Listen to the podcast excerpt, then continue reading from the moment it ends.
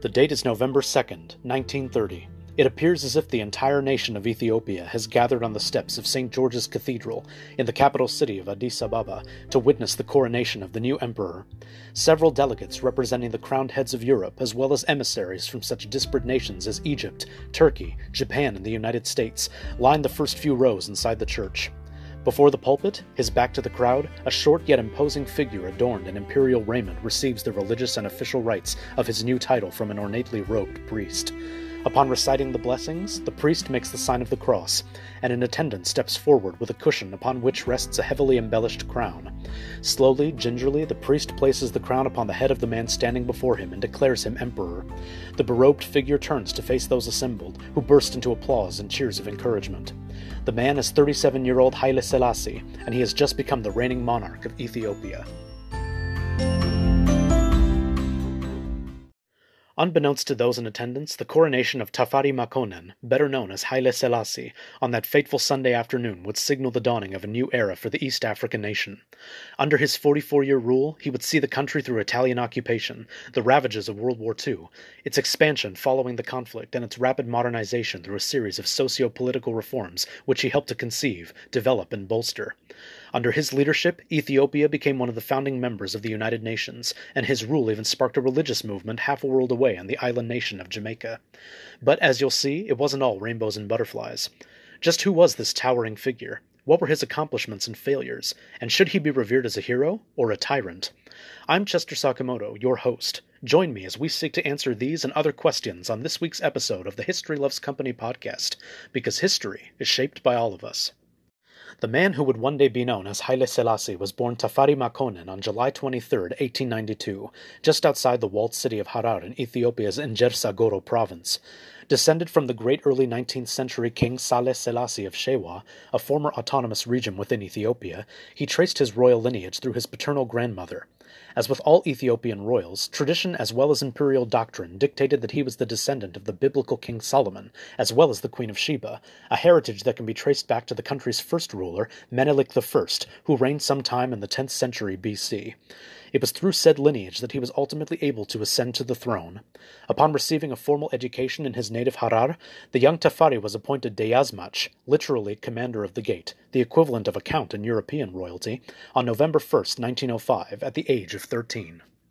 Shortly after this, in 1906, his father passed away but he was soon granted governorship over two important realms, that of Selale, to which he had ancestral ties through his mother's lineage, later that same year, and part of Sidamo province in southern Ethiopia in 1907. Though these responsibilities set him on the path to leadership, he was still able to continue his studies. With the death of his brother Yelma in 1907, however, the governorate of his native Harar was left open. The reigning monarch at the time, Emperor Menelik II, appointed his trusted general, Balcha Safo, to the position. But Safo's administration proved weak and ineffective, and with the emperor falling ill in 1910, the position was awarded to Tafari himself. A year later, at just 19 years of age, Tafari married Menen Asfa, the niece of the then heir to the throne, Lij Iyasu. Speaking of Lij Iyasu, it was he who served as emperor following the death of Menelik II in 1913. Though Iyasu was given the designation of emperor, he was never officially crowned. On top of that, he wasn't well liked by those in the imperial court or by the Ethiopian people. His disrespect towards his fellow noblemen and noblewomen, as well as his reckless, scandalous behavior, made him an easy target for disdain. But what single handedly ended his chances of ever becoming officially recognized as emperor was his desire to convert to Islam. An Ethiopian Orthodox Christian from birth, this act was seen as treasonous, so much so that, on September 27, 1916, he was deposed after serving only three years on the throne. But what does this event have to do with Haile Selassie, you might ask? Well, the extent to which the young Tafari was involved in Iyasu's deposition remains the subject of debate. Though he recalled the event that led up to this ascension to the throne in his memoirs, it's unclear whether he partook directly in Iyasu's ousting. It's important to note that he did benefit from it, however, as he was made heir apparent and crown prince as a result. Iyasu's aunt Zewditu, in the meantime, served as empress. The transition was made official on February 11, 1917, when Zewditu was crowned. Though she pledged to rule justly through her regent, that is, Tafari himself, she was more than just a temporary sitting monarch. She had the final word on all matters executive, judicial, and legislative, as it were. Tafari was tasked with daily administration, and, though the more visible of the two, he held little sway over the combined forces of provincial governors, the minister of war, and the empress herself. But his leadership was not without fruit. He adopted the policy begun by Menelik II of gradual modernization and secured Ethiopia's position as one of the founding countries of the then newly established League of Nations. This latter move proved controversial amongst the Ethiopian populace, though, as being admitted into the organization meant promising to eradicate slavery, a practice that had been in place for centuries in the East African nation, and existed well into Tafari's reign as emperor as well. His appointment as Prince Regent was followed, seven years later, by an extensive 10 city tour of North Africa, Europe, and the Middle East that included stops to Alexandria, Jerusalem, Athens, Paris, and London. The main reason for the trip was for Ethiopia to gain access to the sea, which involved diplomatic relations with both the French and British, who had colonial holdings in East Africa at the time. Though this vision would not be realized, the trip by no means proved fruitless.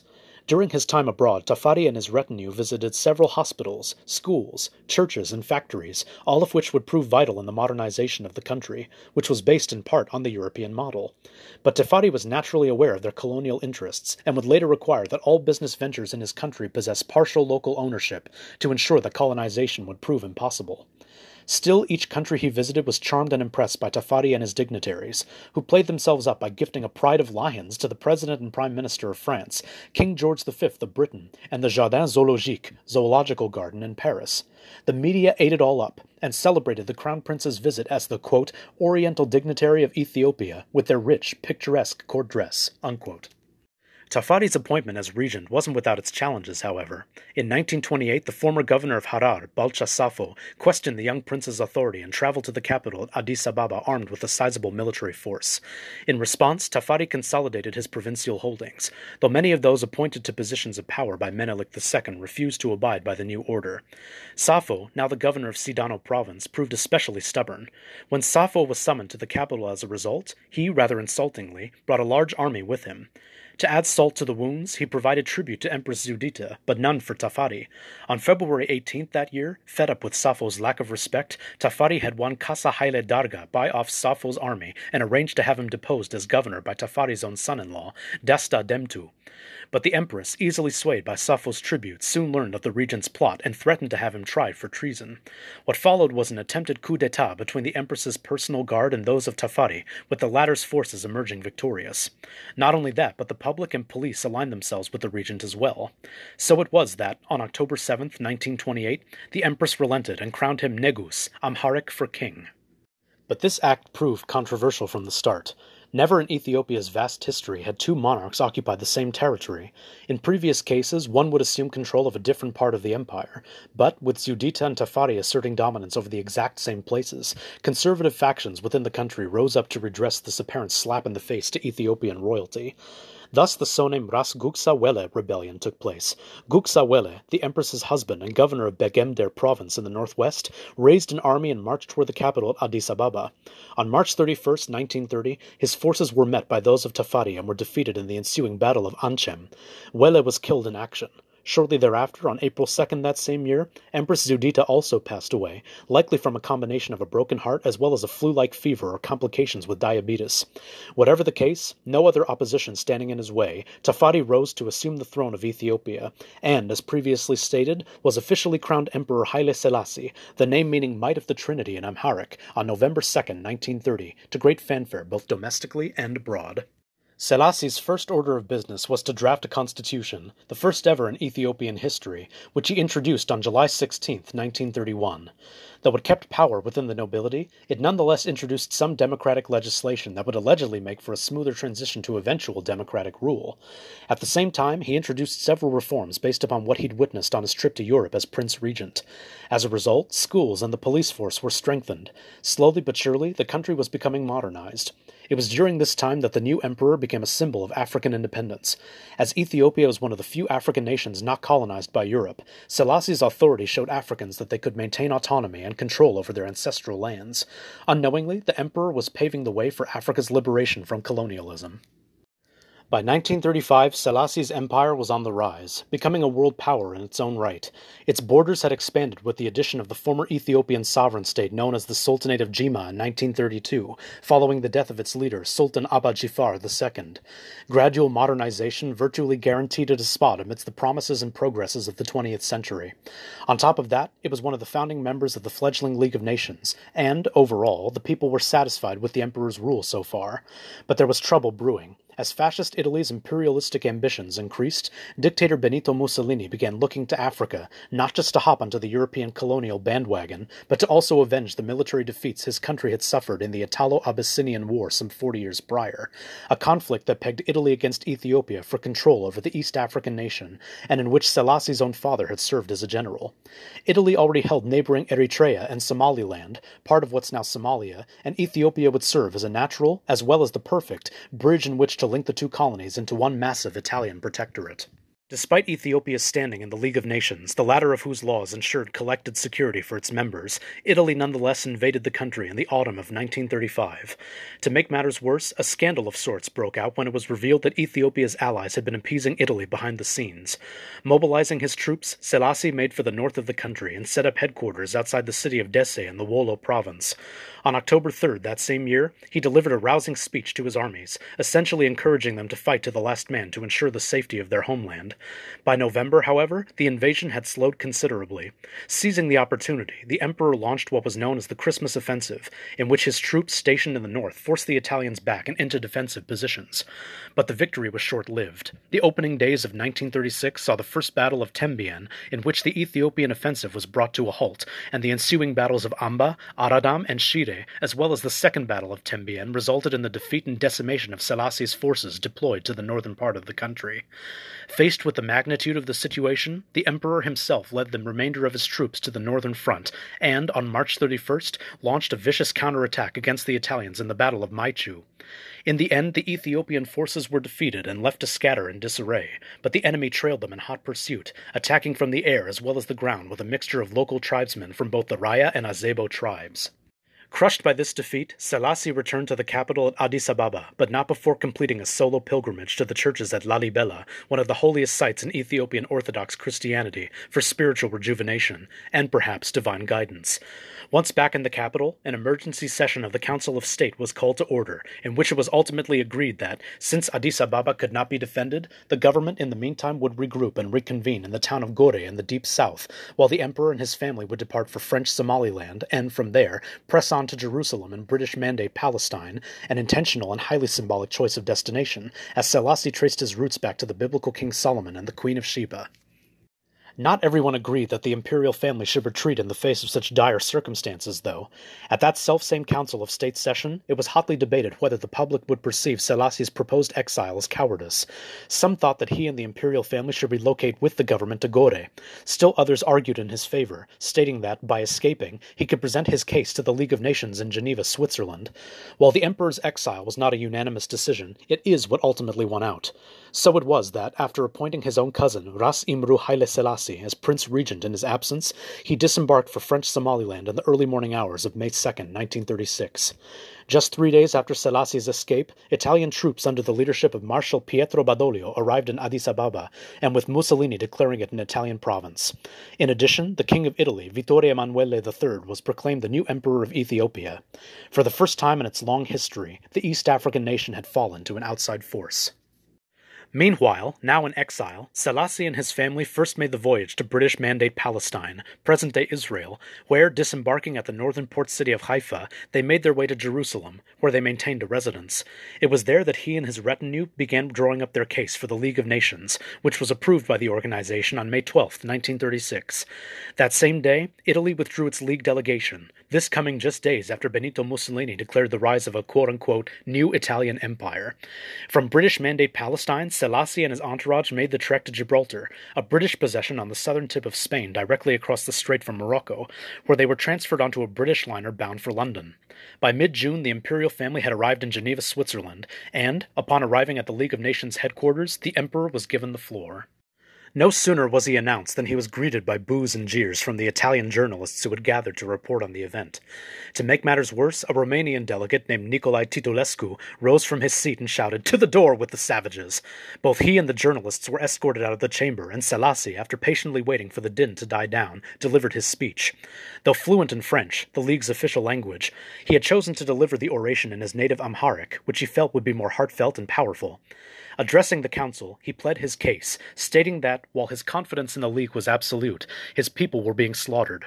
He pressed on, noting that those selfsame European states that had claimed to be in Ethiopia's favor were now refusing to provide them with arms and defense, but were, however, aiding Italy, the latter of whom had, by that point in time, begun using chemical weapons on both military and civilian targets within the East African nation.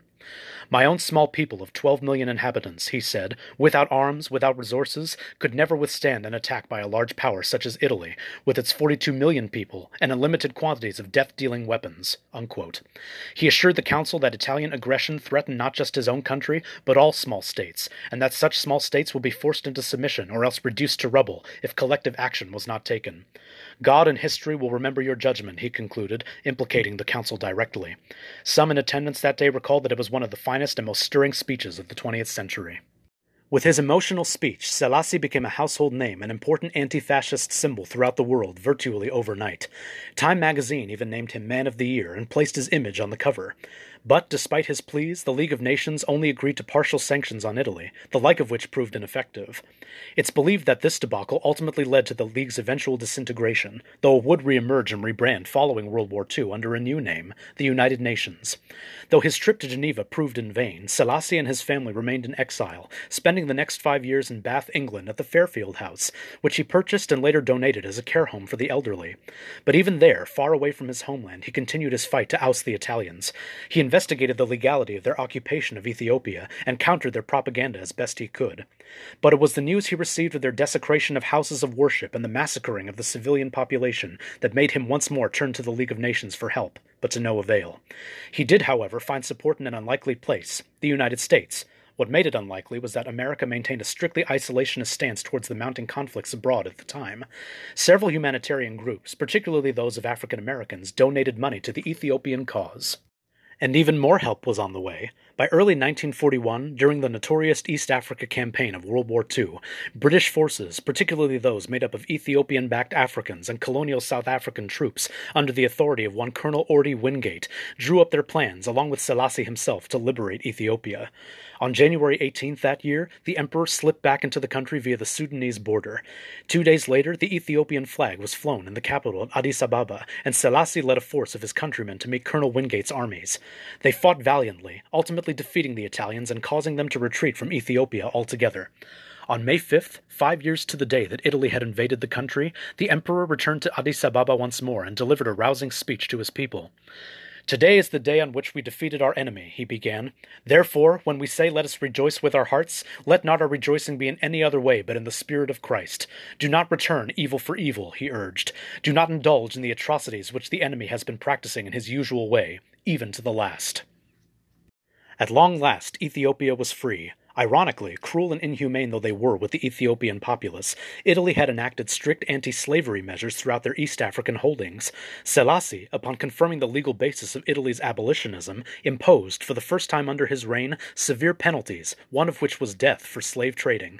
This proved to be a major step forward for the country, as several monarchs prior to him had promised to end the practice but never had. With the formation of the United Nations in the aftermath of World War II, Ethiopia became one of its charter members in 1948. Through it all, Selassie's dream of modernizing Ethiopia had never waned, though several reforms he introduced were met with opposition from the nobility. In 1942, for example, he proposed a progressive tax plan, but it was shot down in favor of a flat tax. He did, however, nine years later, reduce it. As the country was still semi feudal, as it had been for centuries, each attempt at altering the socio economic order was heavily resisted by both the nobility and clergy, who wished to keep their age old privileges even after Italian occupation. Where the emperor was successful, however, was in the introduction of a new constitution in 1955. In it, he extended political participation to the people for the first time by allowing the lower house of parliament to become an elected body, though he himself retained effective power, of course. In addition, schools and modern educational instruction became more widespread throughout the empire. But despite these attempts at social change, Ethiopia's human rights record remained less than stellar, even abysmal. Even after experiencing firsthand the tyranny of Italian occupation, the oppression of some groups within the empire continued. In 1948, ironically the year that Ethiopia won charter membership in the United Nations, the Muslim community of Harar peacefully protested against the religious persecution they'd faced at the hands of the Orthodox Christian majority for decades. Selassie, though, responded by taking possession of their estates and assets and placed the entire community under house arrest leading to a mass exodus of the Harari Muslims from the region for the first time in their history. The peasant class, too, challenged the emperor and his revised constitution, stating that it reasserted the, quote, indisputable power of the monarch and that it maintained their relative powerlessness, unquote.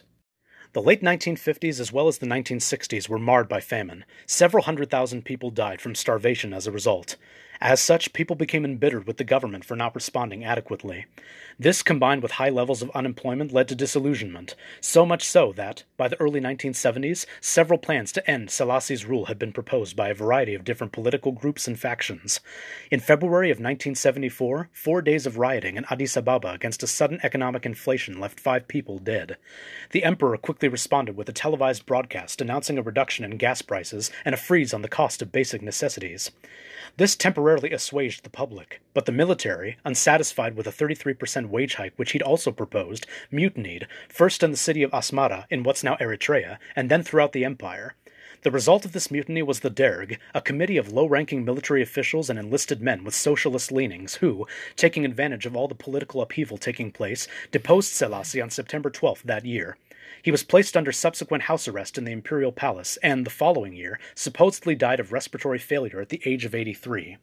In the years since, however, it has been revealed that he was likely strangled by a member of the Derg, which had replaced the monarchy with a socialist regime.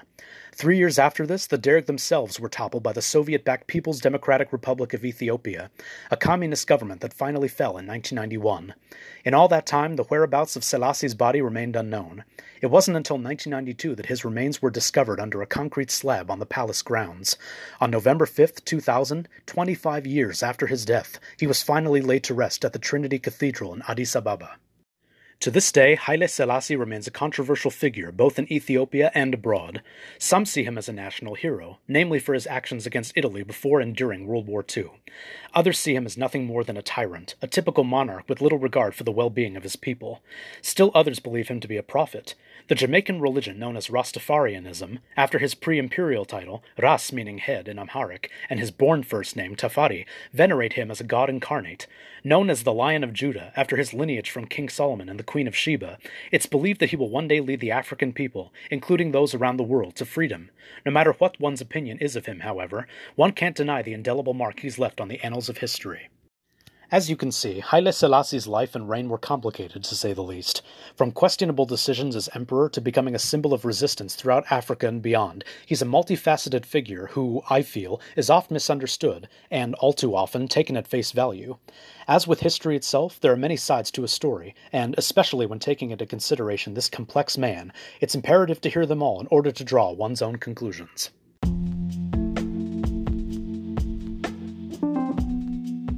That's all for this week. Thanks for listening. I admit I've been meaning to make this episode ever since I started this podcast over a year ago, but other topics have taken precedent. In addition, I knew little about Haile Selassie to begin with, and in my sporadic attempts at researching this most fascinating and elusive figure, I learned that people either love him or hate him.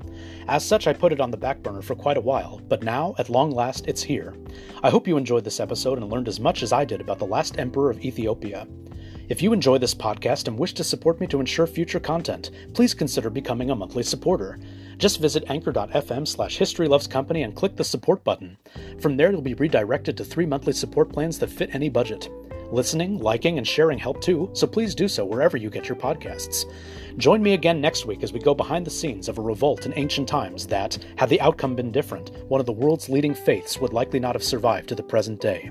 Tune in next Thursday and every Thursday for a brand new episode of the History Loves Company podcast, because history is shaped by all of us. This is Chester Sakamoto signing off. See you then.